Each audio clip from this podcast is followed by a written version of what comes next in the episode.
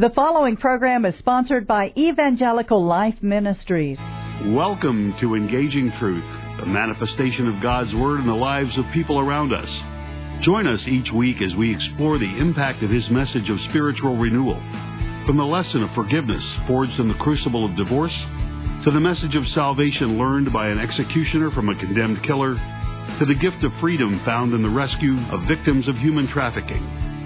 This is God's truth in action. Welcome to Engaging Truth. This is Dave Schultz, your host for this evening's program. I have a guest uh, to be interviewed this evening who's been with us many times before. Her name is familiar to our audience. Her name is Jennifer Simpson. And Jennifer has an organization called the Teen Life Center, but it's changing. And we're going to talk about that change in just a minute. But first of all, I want to welcome Jennifer to the mic. Thank you very much. We've had this opportunity before because Jennifer works and has the word life in the middle of her name. In other words, so important is life in the giving of life, the bearing of life, and the living with life so important.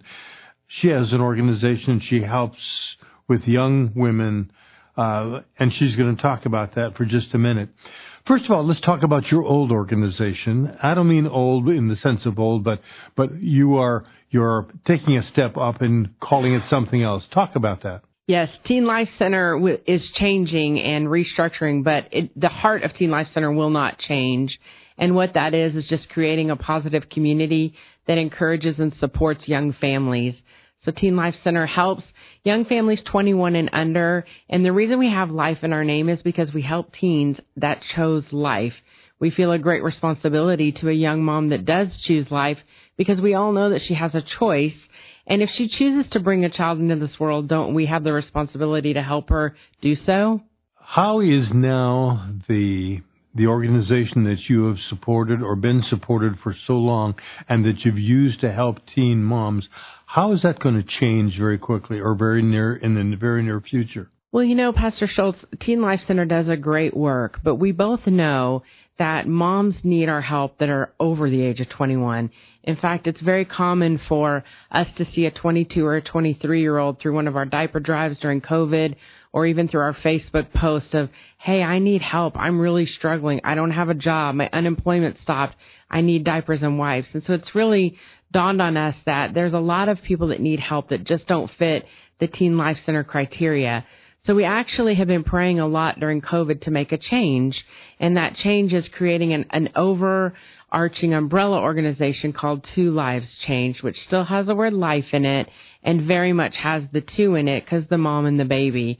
So we're going to be creating that organization very soon in the next couple weeks.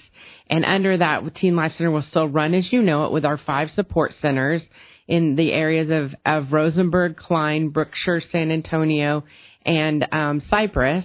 But it will also start to house moms, single moms, ages 18 to 29, which is such a need in our community for women that don't have anywhere to go to actually go.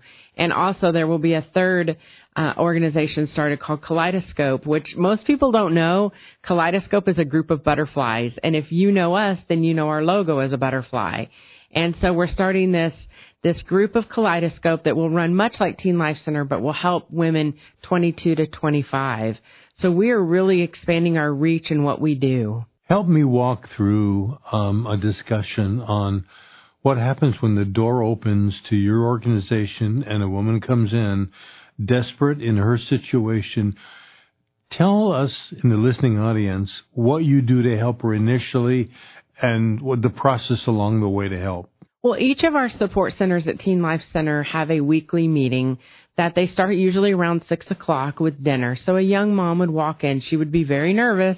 It would be very awkward because she's probably been judged most of her life.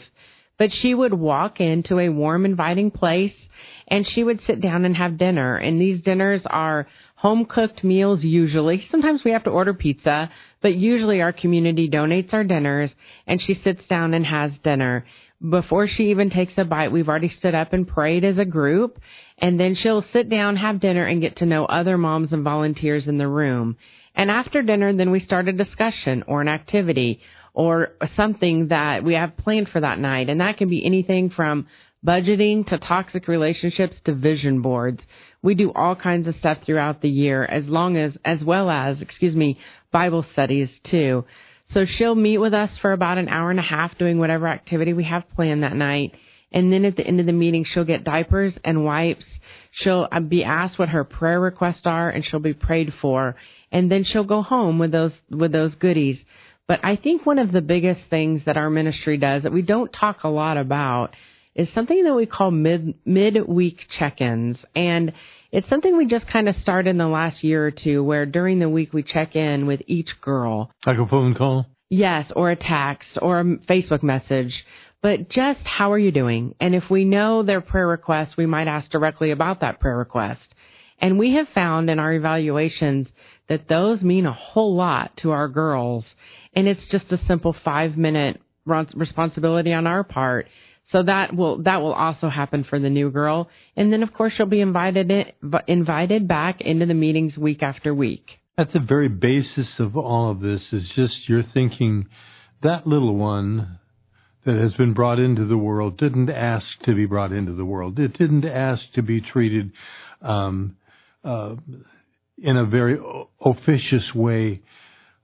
Talk about that a little bit. This the responsibility that we have, that you have, that, that all of us in the listening audience have with those families and those children? You know, I get asked a lot, why do you work at Teen Life Center? I was not a teen mom myself, and my standard answer is because God said to.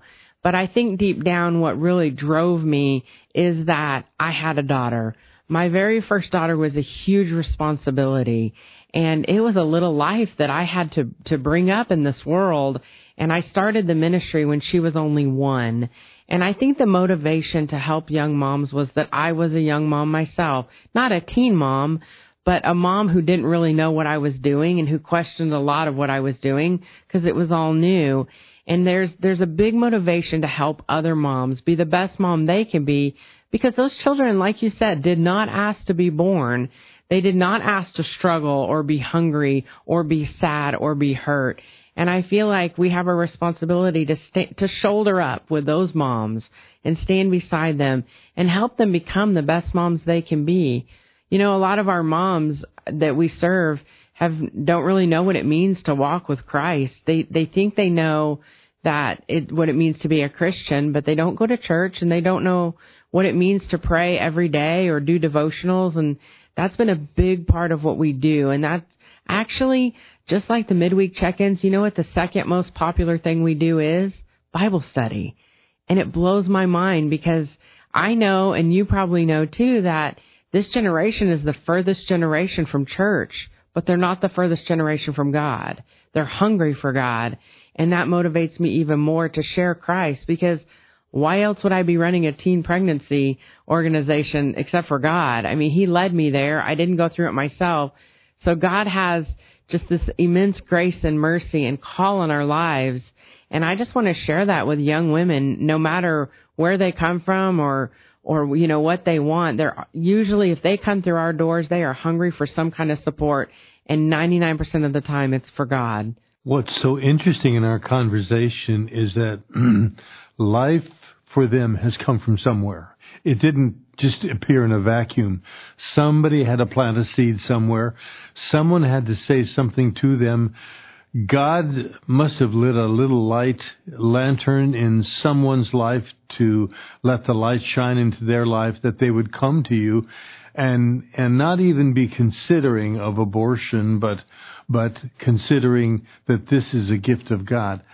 I guess it amazes you too, doesn't it? I mean, uh, when when you consider all these things. Yes, because I think that, you know, being an adult and older now, I, I tend to think like, you know, the baby should have been placed for adoption. There's families out there that want children. I myself struggle with infertility. I know what that's like. But you know what? These babies grow these mamas up. They come into their lives and they change them. Many times a mom will be headed down a very dark road, maybe partying or drinking or with the wrong kind of guys or friends, and this baby will just change her life because babies need help. They need to be taken care of. They are not self-sufficient.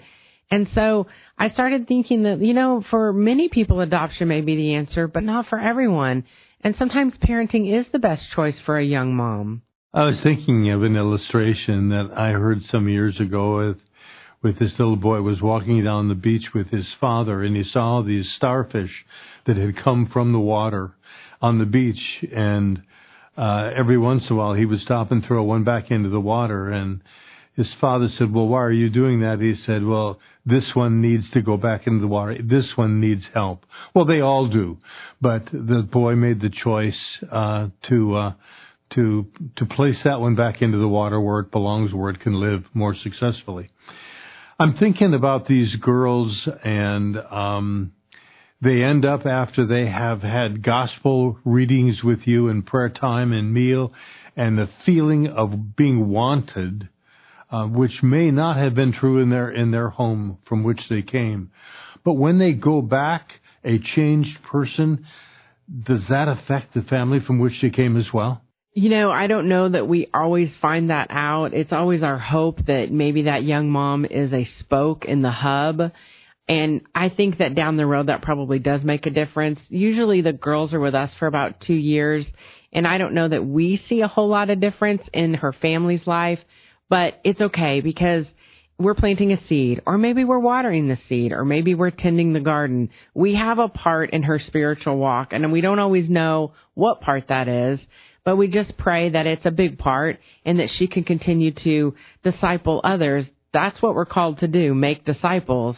And so we teach our girls once they've accepted Jesus and once they understand what that means, then they can start working with others and maybe it's their mom, maybe it's their their brother or somebody in their family. Maybe it's the father of the baby.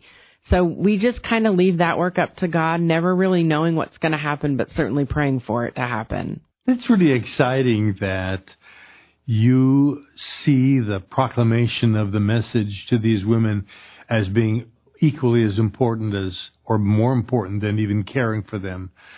Um, it's the gospel alone that alone brings change into people's lives. How that happens is far beyond our ability to comprehend, but we do know the Holy Spirit makes that happen and He cultivates the soil uh, of the heart to be able to to receive that. Um, I know that there are people who have come to you and a, the struggle that this woman has had in the caring for this child is incredible. And yet you know that you may never see that person on this earth again, but because of the proclamation of the simple message, you'll see that person in heaven. And, and how joyful that is to know that heaven is our real home. This is just a, an abiding place for a week and a half. Let me just talk a little, just for a moment about this organization that we support, and then at the end of this time, we're going to talk about fund development uh, for you um, have you got a minute? Let me just share with you a little bit about this organization called ELM and the program that we are now recording for podcast distribution. We are a small group of Christ centered folks who believe in the power of communication. It has been for many of us on the board or staff a wonderful but an eye opening experience to know with the technology available today, programs such as this can be disseminated electron- electronically and be distributed worldwide almost instantaneously. And I don't believe that technology is going to end because it's just making its inroad into our lives today. And that's why we are pausing for just a moment to ask you to pray for us and to support us as well. What is this organization called? Evangelical Life Ministries. Our P.O. Box is 568 Cypress, Texas 77410. And our website is elmhouston.org. You can go there and find every program that we've ever had for years, even ones that we have done with Jennifer before. So may we ask you, as we talk to Jennifer about supporting what she does with the Teen Life Center. Does it happen once in a while that there are two girls that come from the same family? Oh, yes. Sisters come um, often together, which is kind of mind blowing. But, you know, when one girl comes and realizes that we're kind of a warm, inviting place, why wouldn't she invite her sister too? But yes, we have um, two sisters right now in our organization in one of our centers. I think that's exciting. That that the one of them who found out about you invited her sister, and they both become amenable to what is happening. The greatest thing, of course, is the the proclamation of the gospel itself. Yes. I want to do something now, Jennifer, that we talked about doing initially, and that is that um, you don't live in a vacuum. You, you don't live by yourself. You don't just go outside and wait for some kind of spiritual manna to fall from heaven. Uh, what we do do is just simply talk to people about the support that could be had and could be received by you and your organization and what you support and what you do for the love of Christ. Talk about the support needed for not only the Teen Life Center, but the umbrella organization as well. Yes, so Teen Life Center is unique in that it has run for the last 12 years on the generosity of others, much like you and me, just individuals and churches.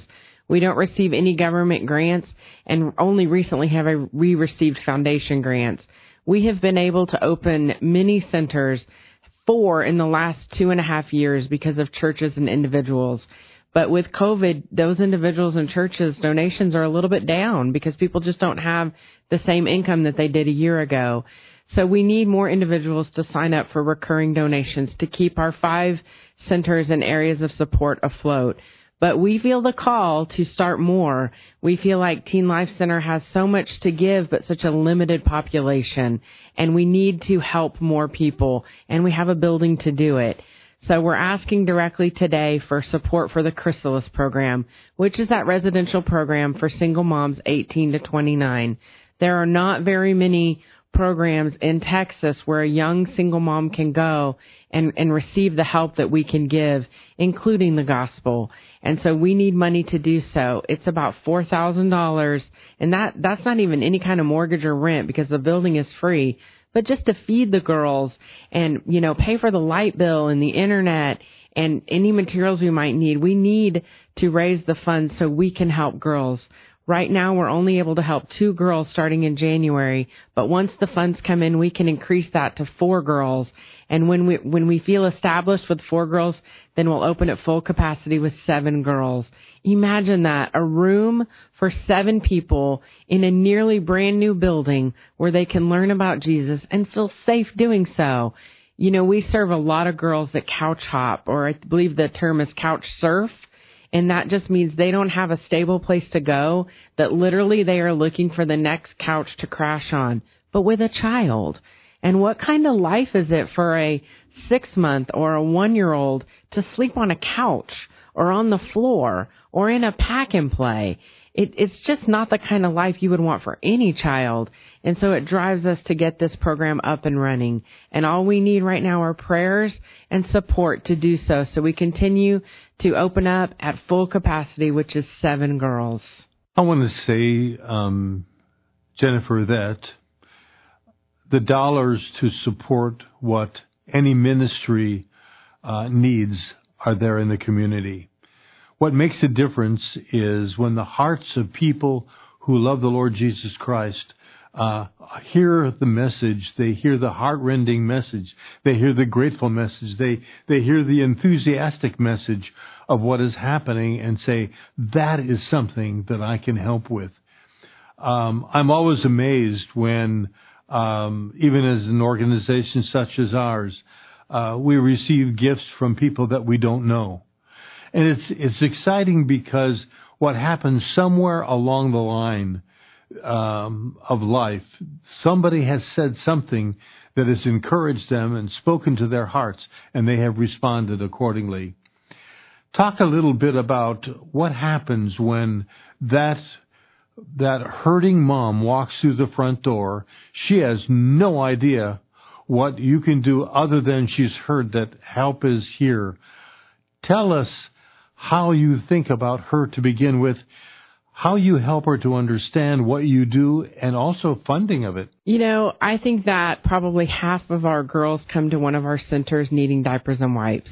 And that is, that's okay because that is a physical need to survive with a baby. And if that what that's what gets them in the door, then it was all worth it because once they get into the door, they receive so much more than diapers and wipes that sometimes we even forget to give out diapers and wipes and occasionally nobody will even say a word. So we know that once they come in the door and they feel the warmness and the non-judgment and just the encouragement that we we are very very it's very important to us that our our meetings are encouraging and not judgmental and we they're God filled, they're spirit filled.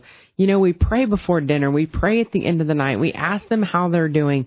We lift up everything to the Lord, good things and challenging things. And in fact, we started our last couple meetings last year with this concept of tell us what's going good in your life and tell us what's challenging. And then we turned around and we said those are the praises for God and the prayer requests for God. And it really built a beautiful prayer list for God. And as we lift them up, you can just see God at work. You, I mean, you can just see a peace that surpasses all understanding with these girls. They don't even know that's what they needed when they walked in the door. They thought they needed diapers and wipes, but they quickly realized they just needed Jesus and they needed people who care and aren't judging their every movement.